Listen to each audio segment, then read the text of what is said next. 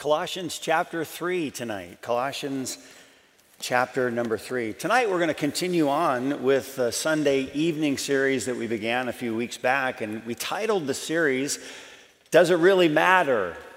And I suspect it's a, it's a fitting title for a lot of different topics that we could take on and ask the important question is this something that really should matter? Now, now we're going to connect that question to, I suppose, the, the place where it needs to be connected because some things, they, they don't matter in the same degree. But if something matters to God regarding an important topic, then, then I suspect it should matter to people like you and me. The, the passage we're going to use as our springboard tonight in Colossians is going to frame a topic that is for many people, quite controversial. So, our topic tonight is going to carry with it some potential for controversy. And in fact, there's a few topics that we will include in this series that I think are, are rather, um, I don't know, we, we approach them carefully. And I'm, I'm going to tell you tonight the topic that we're going to cover, we're going to try to, you know, approach it carefully, biblically, in a principled fashion. But I'm also going to say with a, a, measure of transparency that I hope is appropriate that this is not an area that I am particularly gifted regarding. Not, not that I could lift you the, the areas where I am particularly gifted, but, but this is not one of those areas where I feel like, you know, I, I have such training and history and education that I am a suitable candidate to cover this topic. I think I'm a suitable candidate to cover the topic because God does cover it. He addresses these matters, and so because He does, I believe that, that pastors should.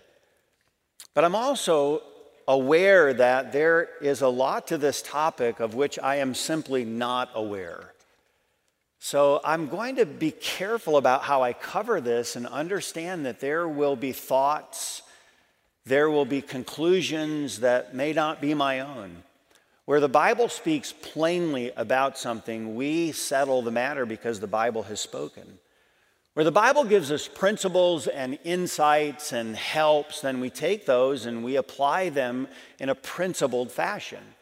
And I think what we're going to approach tonight is one of those topics that we approach in a principled fashion. God addresses this, He, he settles some matters regarding this issue, but others are left for us to use Holy Spirit guidance, use Bible principles, and then to shower this topic with a graciousness that is befitting the saints.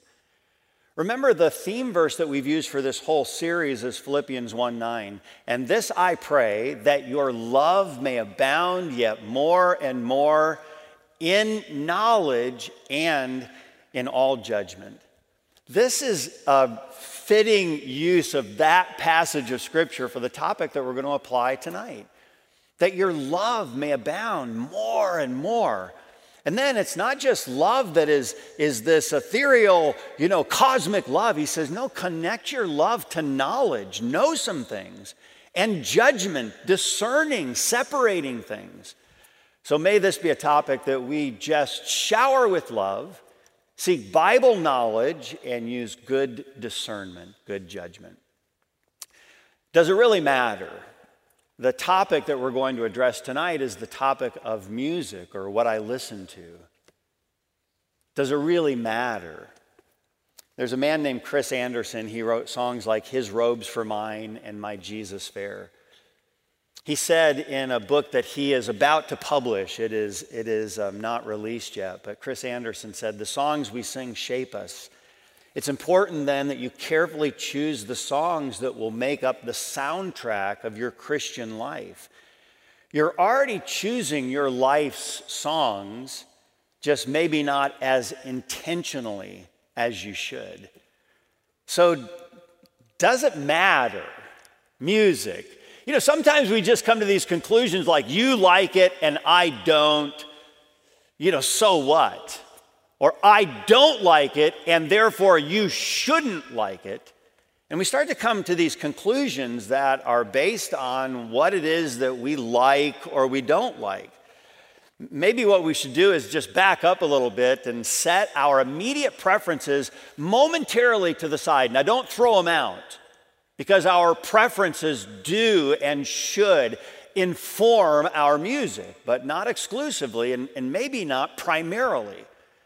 So when we start to think about, you know, does this really matter? Well, does the Bible speak about it? There are some estimates that say that the Bible addresses music, musical instruments, some connection to music nearly 1,200 times. So that's a lot of connections to music. Uh, but there are other, you know, things that the Bible touches, like it talks about plants over a thousand times. So are plants and music all the same? Because the Bible talks about it a lot. Well, I guess what we should do is say, okay, the Bible talks about something a lot, but what does it have to say about the thing that it is addressing over and over and over again? Your Bibles are open right now to Colossians chapter 3, verse number 16. Notice what the passage says here before us. It says, Let the word of Christ dwell in you richly in all wisdom. Now, pause right there for just a moment. This is a statement that you could use quite broadly. Let the word of Christ dwell in you richly. That is, let the words of Christ, his teaching, his thinking, his directing, let it be at home in you. The thoughts of Christ, the one who is to rule, as we mentioned this morning, from the throne of our heart, let the word of Christ be at home in you. Have you ever been someplace in someone else's home and quite honestly it was just awkward? You felt awkward or ill at ease. From the moment you stepped in, there was some kind of tension that was in the place. And so you just were constantly on edge. You, you looked forward to the time when you were no longer in that place because there was something that was just not right. You didn't feel at home. But haven't you also been someplace before and, and it was as if you'd known those, they might be new people, new friends. This is, this is a new setting, but as soon as you walked in, you felt immediately at home. There was no tension, there, there was no awkwardness. It was just this ease with which you settled in. Do you know this is the idea that the Bible is giving us with the word of Christ? There should be no awkwardness, no, no ongoing tension regarding what we're trying to do and the word of Christ that are supposed to dwell in us richly. Like, oh man, the word of Christ is at home in me. And then the passage goes on and it helps us understand what's that look like. What are some examples of the word of Christ dwelling in us richly? Well, it goes on and it says teaching. So this is instructive. And admonishing. This is corrective one another in, how do we do this? Psalms and hymns and spiritual songs. Singing with grace in your hearts to the Lord. Now we have this, this more clearly refined understanding of what place is music supposed to have in the heart and life of those who claim the name of Christ. So when we, when we tackle this topic, where do, where do we really begin? I, and I suspect that it'd be a good place for us to begin by examining, albeit briefly, what does the Bible have to say about music? So the first mention of musical instruments in scripture, Genesis 4:21, and his brother's name was Jubal. He was the father of all such as handle the harp and the organ. So the harp, that's probably some kind of a stringed instrument, and then the organ. Now remember, this is back in the book of Genesis. When we're talking about the organ, we're not talking about the instrument that is to my left, okay? But we are probably talking about, in fact, maybe you've seen people do this. I've, I've I know a guy that loves the organ, okay? He loves the organ. He builds them, he, he plays them, he knows them. He was demonstrating, teaching some things about the organ, and he took the organ parts. Do you know the parts that actually, if you have a, a pipe, a true pipe organ, he would take those pipes and then he would blow into the pipe, and it would, it would obviously make a sound that corresponded with the appropriate note. Well, the, the, the, the organ that it's talking about here is probably some kind of a wind instrument, something that you would blow into it. It's, sometimes it's translated as a flute that, that would be used in the same understanding. So he says, hey, this guy was connected with music. Well, it doesn't define the music for us. It just says that, hey, he, he was connected with stringed instruments, so he played on them. Uh, with, with wind instruments, he blew into them. This guy made music. So we understand that there is something that is broadly defined. He doesn't say he, and he played in the church orchestra. He doesn't say anything like that.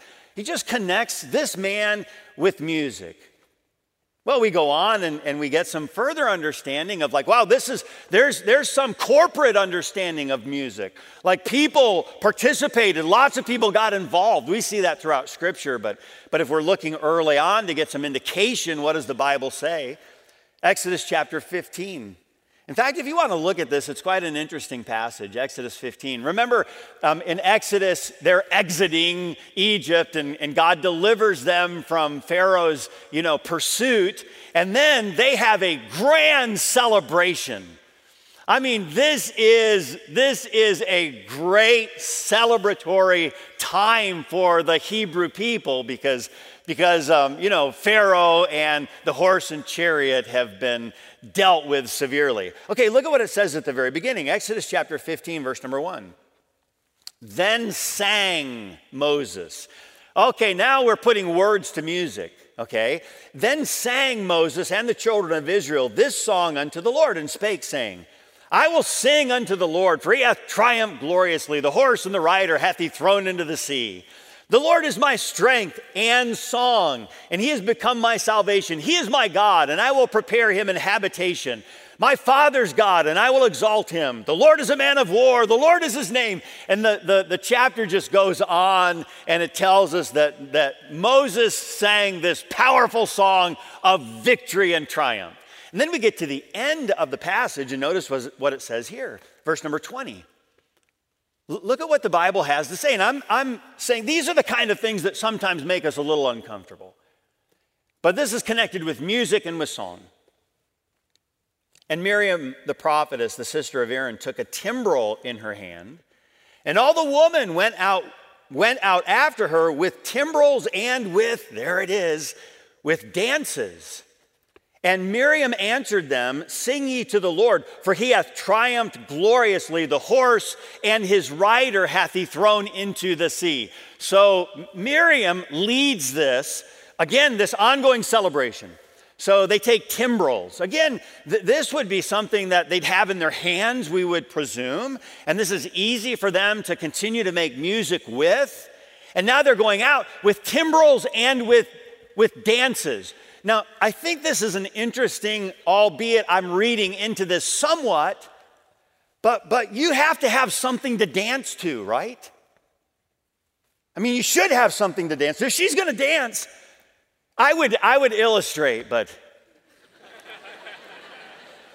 but I've become wise in my old age, okay? So, so Dr. Zach.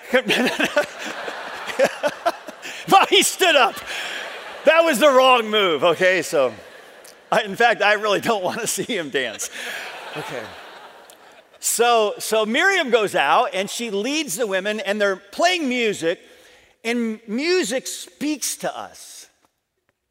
It's, it's telling us something. And, and, and they danced. This is not the exclusive, the isolated place that the Bible mentions this. You know, David, David um, and Saul return from fighting the Philistines. Music again is mentioned. Uh, 1 Samuel 8, 18, verses 6 and 7. And it came to pass as they came, when David was returned from the slaughter of the Philistine, that the women came out of the cities of Israel singing and dancing to meet King Saul with tabrets, with joy, with instruments of music.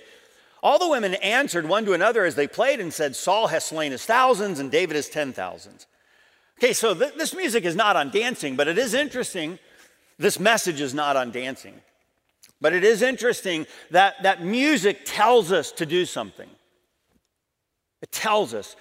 Um, this, this morning, Andy sang, and, and Kyle, is comfortable doing this. But Andy Cole, when he's singing this morning, it's very, he's singing about rest.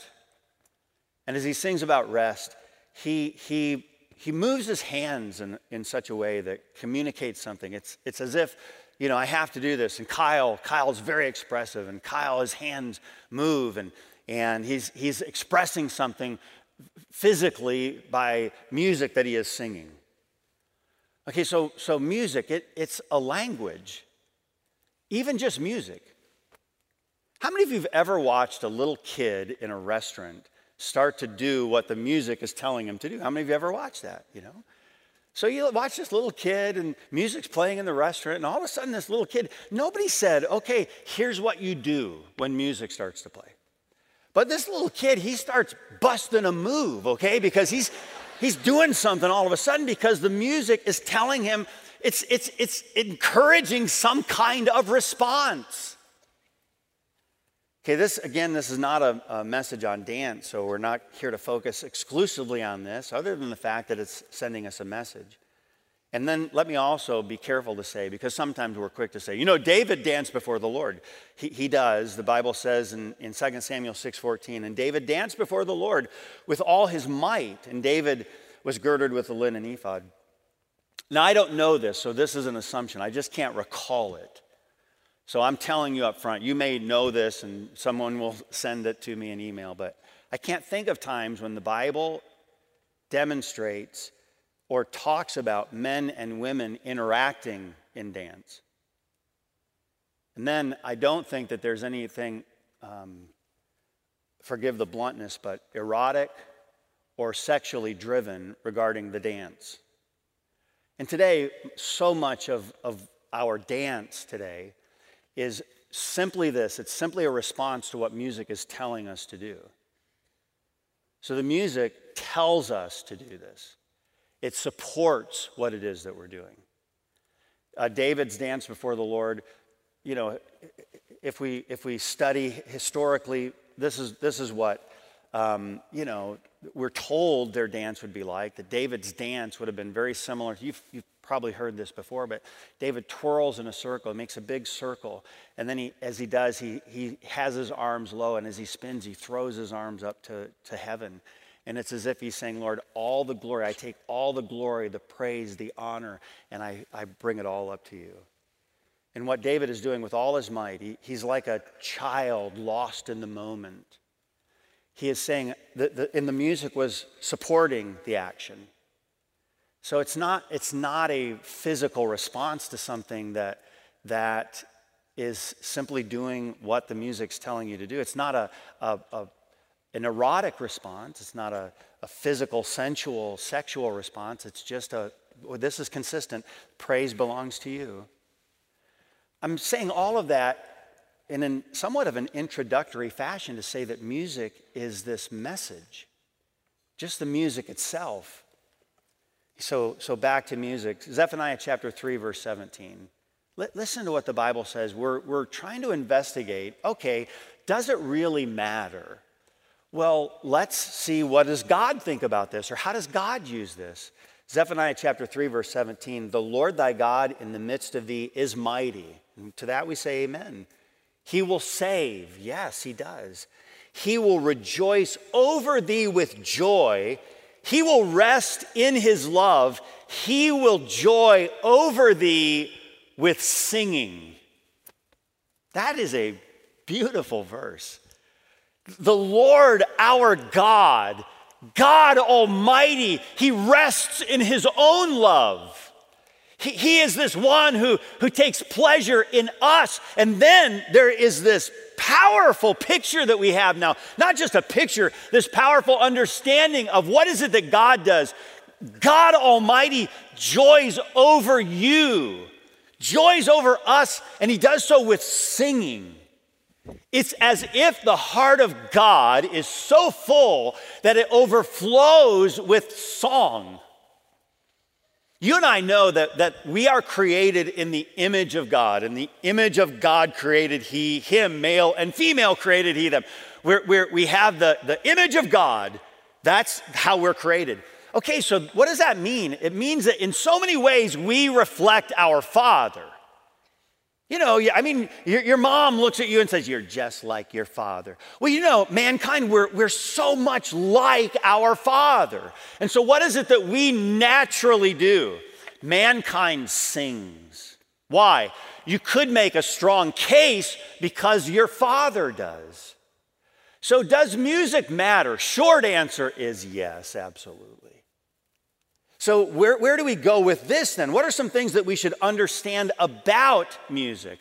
Well, first of all, as we've said, number one, music communicates. Music communicates. Now, I'm, I'm going to separate this. Now, we, we won't do this the whole message, but for just a moment, just separate the music from the song. Okay, the song is going to be music or, or a poem, so to speak, set to music. That's the song. But music itself, it doesn't have to have words to communicate. You, do you agree with that? Music doesn't have to have words to communicate, right? How many of you have ever, how many of you have certain kinds of music that you listen to when you want to feel a certain way? Okay. How many of you have been, been angry before and you wanted to be more angry? You wanted to be upset. You are bothered about something, and you have you ever gotten in your car because you're mad?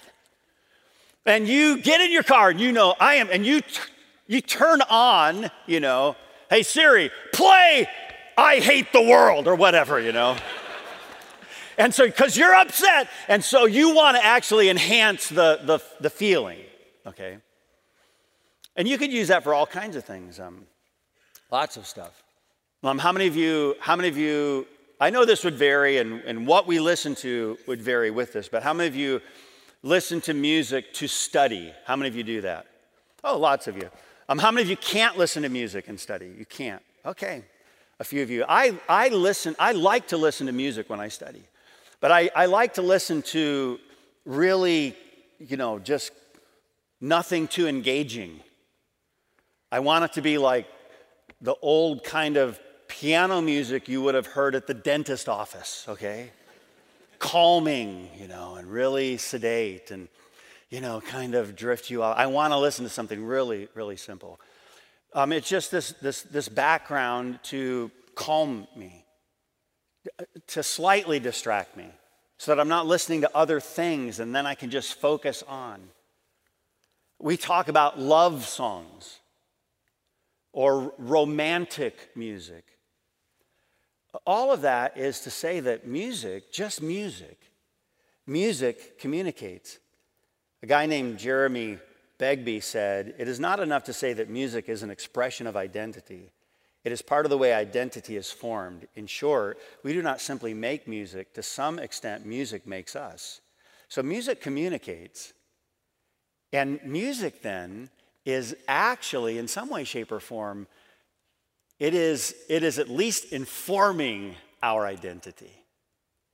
In other words, there is music that we're listening to, that we're consuming, and there is something of us that is being instructed by the message itself of music.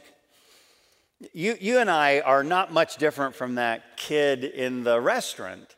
He's, he's doing in very visible ways what music is instructing him to do. And because music has the ability to communicate, we have to understand that it has the potential to be powerful. Don't raise your hand, but, but how many of you have ever wept in response to music. And, and many in here have wept in response to music minus words. Just the music. It kind of rings a bell, doesn't it?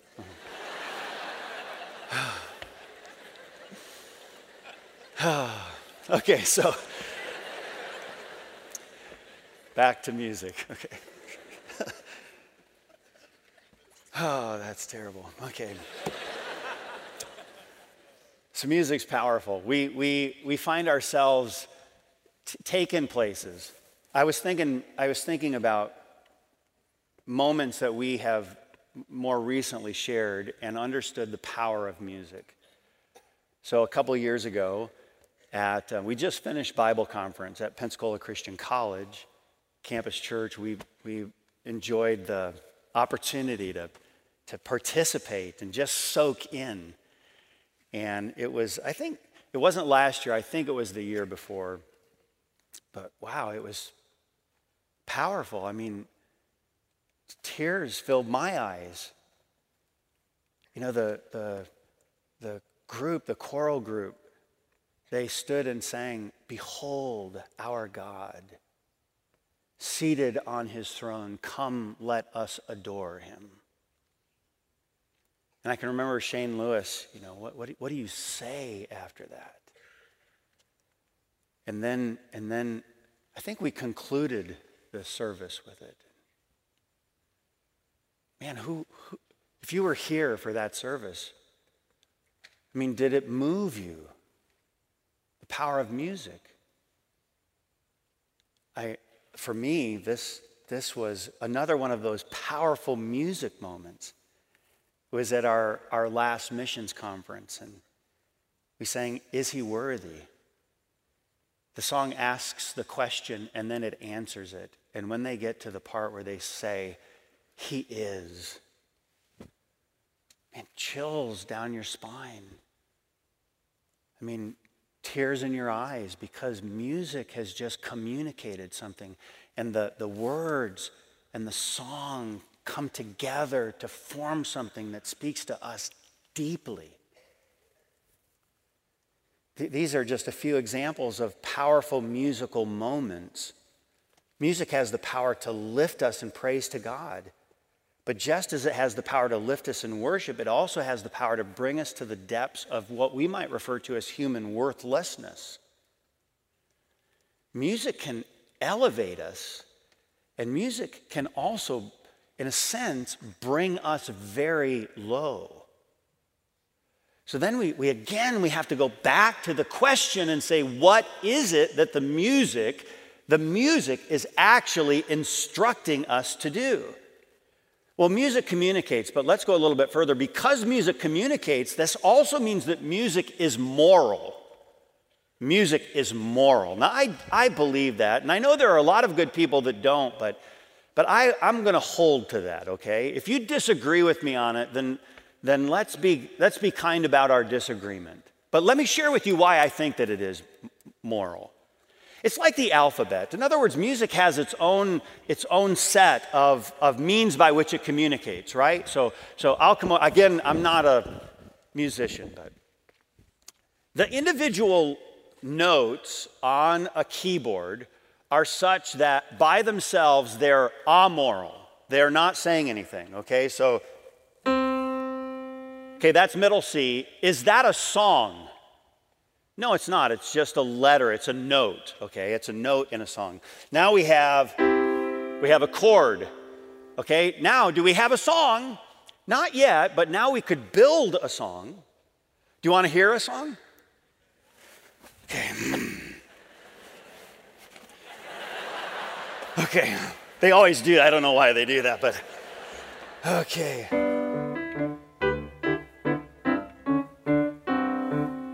That was a bad one.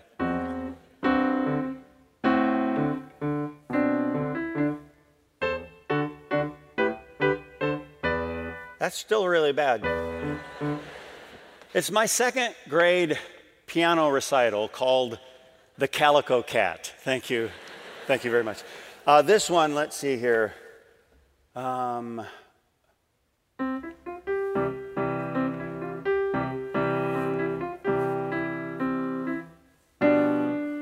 Aha, that's oh, when the saints go marching in. Pretty impressive, isn't it? Yeah. Apparently not. Okay, so so those are songs. Okay, they they didn't communicate very much, but they have the power to.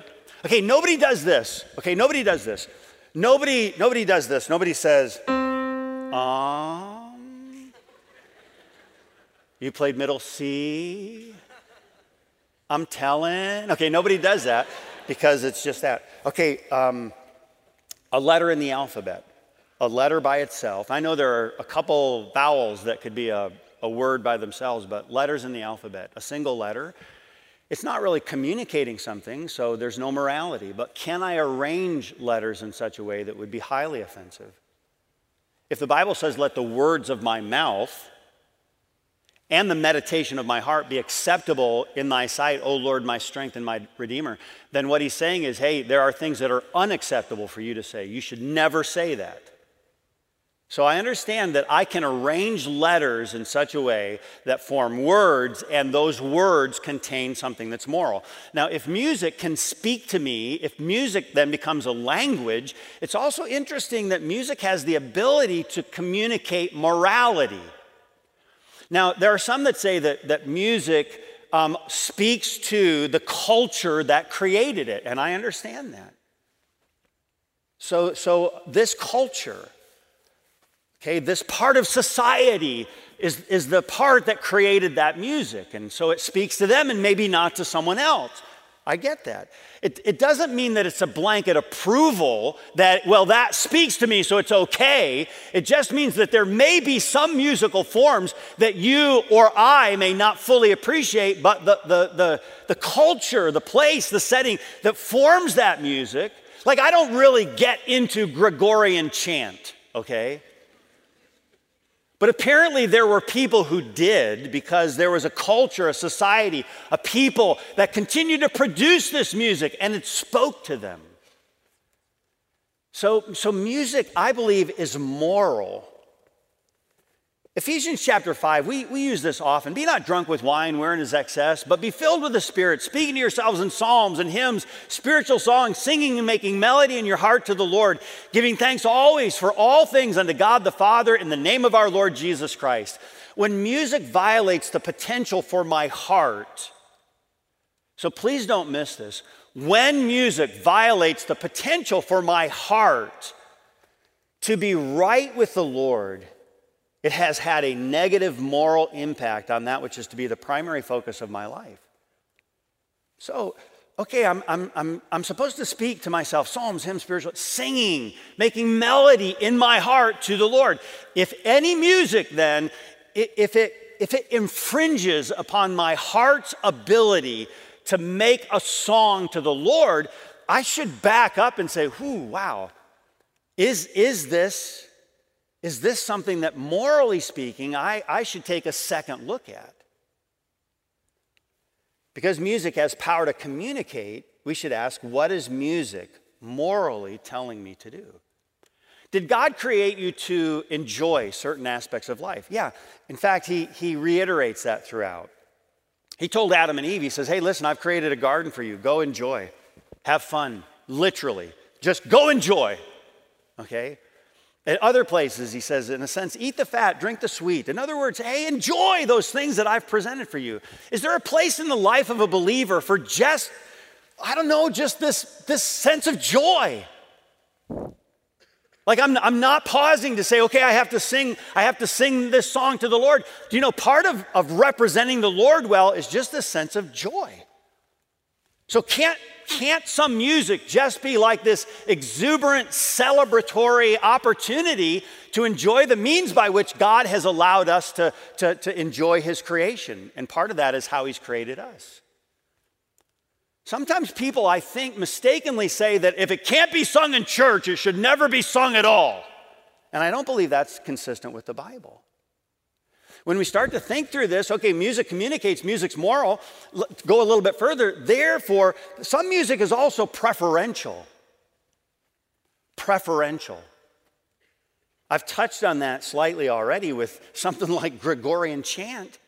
But we must acknowledge and understand the preferential aspect of music. We often conclude in churches that the way we do music, because um, repetition often promotes preference, is the standard by which church music should be judged. And I, when I use the word we, I'm not speaking specifically of Campus Church, I'm, I'm talking about churches. We have a lot of churches represented here. Don't raise your hand, but how many of you grew up thinking that the way your church did music was the way every church was supposed to do music? And then you went to another church and that church didn't do music the same way you did music, and you concluded quickly that their music must be wrong. You know, I mean, this is a this is a tired illustration, but it just comes to mind. I mean, I mean, how many of you remember when you went to I remember going across the street to my friend Milo Warren's house because they invited me over for dinner. And, um, and they had hamburgers for dinner. And I can remember that his mom fixed hamburgers differently than my mom fixed hamburgers. And clearly, his mom needed help, okay? Why? Because, because repetition had instructed and informed my preferences.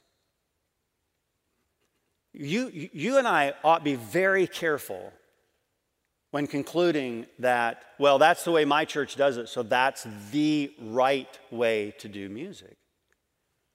You know, we've asked this question before and, and, and answered it.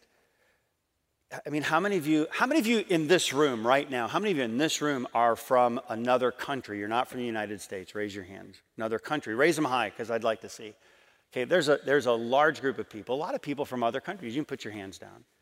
Okay, so so I've worshiped with believers in, in lots of other countries. I can remember worshiping, this was interesting because there was a large group of, of, of men from India that were working at a uh, specific location in Singapore. So that morning I worshiped with people from Singapore, and that evening I, I preached at a church that was entirely made up of men that were, were migrant workers in Singapore but worshiping together at a, an Indian church. And, and we, we shared communion that evening. And as, we, as the, the cup was passed, it was a, a single cup. And we're all drinking out of the same cup. I took a little. and man, did those guys sing, just men. And I'm telling you, and they had, um, they had a guy playing on a keyboard, and was it loud? Man, I'm sitting there. I came out and, you know, my eyes were like this, my hair's back, and it was like, whoa, that was, that was loud. Okay. Did, did they worship the Lord? According to my preference,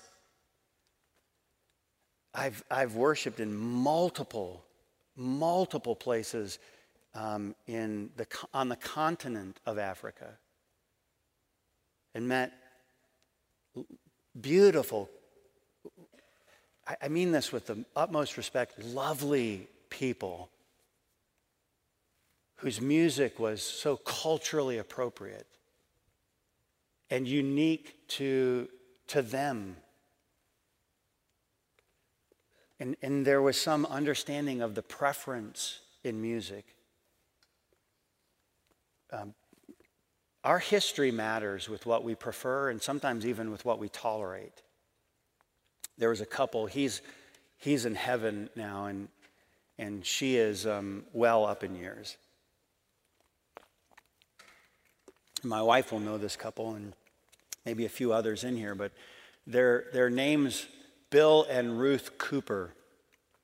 He's, he was a, a retired minister that they came, began coming to our church, and he, he ministered in Haiti for years and just a sweet couple. And we, we were singing a song in church on a Sunday morning. Have you ever had someone come up to you and you could tell that they were bothered by the way they're coming up to you? And this couple, I mean, I just, I love this couple. And Ruth was coming up to me and um, she was, you could tell she was bothered. Can I ask you a question? You know, and uh, yeah, absolutely. Why did we sing that song in church today? And she was bothered. You could tell, you know, sometimes a person's so bothered that their breathing is different. And, and this is a dear lady whom, whom we deeply love. But she was clearly bothered. Why did we sing that song in church today? And they're like, well, what song? And here's the song Glorious things of thee are spoken. And she was, she was bothered she said, Do you, you know about that song? I said, You know, you're going to have to tell me. Well, that song, the, the, the, the tune, was the national anthem for the Germans. Well, I, I didn't know that, of course, but I mean, that song, when I hear that song, you don't know the things that come to my mind. Well, the words were written by, by John, John Newton. You know, you, you start to think about, like, whoa, glorious things of thee are spoken. John Newton wrote the words Amazing grace, how sweet the sound. Well, Ruth and her sister, um, their, their, their, their story about how they came through World War II, remarkable. Ruth and her sister, they're just little girls, and they, they were separated from their parents. She wrote a book that details some of their experiences that's just remarkable. I mean, she, she survived bombings, and, and these are two little girls that are weaving their way through war torn Europe because the, the Germans had, had, had, you know, so advanced the, their cause in World War II. And so when she hears the song, Glorious Things of Thee Are Spoken, her response to that is very deep. And I, I, you know, man, we had good conversation about it. And I said, Ruth, let me, let me look into this. Let me get back with you. And so I got back with her. And Ruth, you know, that, that, that tune, I know it means something to you, but let me tell you, when we sing it here, it means nothing about the, the German national anthem. It just means glorious things of thee are spoken. And you know, Ruth, with a lot of grace, we, after we talked about it, with a lot of grace, Ruth was okay with us singing glorious things of thee are spoken. But you know, it wouldn't surprise me. I don't know this, but it wouldn't surprise me if when we sang that song, Ruth would just stand there but not participate. And that's okay. Do you know what she was offering? She was offering something of grace connected to her preference in music. You know, it, it, it is something when we try to impose our own histories into the lives and, and preferences of others. There are some bad reasons for determining what is good music. It's not a good reason. This is not a legitimate reason. Well, it's old, so it must be okay. You know, sometimes, quite honestly, more historic, I'm putting myself in this group, sometimes more historic believers, we, we get some years under us and like, man, I grew up singing that song. At times we, we have made conclusions that because it's old, it must be good. There are well loved hymns in our hymn book that are, that are written that are old, but age themselves do not make them good. There, there are hymns in our hymn book that are written by Catholics, that are hymns in our hymn book that are written by, by those that actually changed their own doctrine through the course of years. I'm not going to mention the hymns because then you'd be like, oh, we, we can't ever sing. Well, yeah, we can, but just because these are old does not automatically make them wonderful songs. And it's not a good means by which we're determining music just because it's old or, well, I like it. There are a lot of things that I like or that I have some inclination toward that don't make it good. Again, this may not be the most compelling reason to determine the worth of something. It can, it can certainly and should be a consideration. I like it. Okay, well, consider that, but don't make it your final determination. Okay, so what are some good questions for measure, measuring musical choices? Let me mention a few. Number one, music in the church is less about my preferences and more about my love. Though I speak with the tongues of men and of angels, or if you wanted to insert, though I sing with the tongue of men and of angels, and have not charity or love, I'm become as a sounding brass or tinkling cymbal. Uh, I'm a, a lot of clanging noise.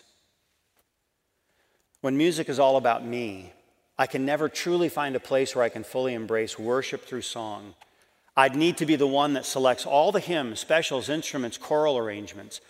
Galatians 5:13 For brethren ye have been called unto liberty only use not liberty for an occasion to the flesh but by love serve one another.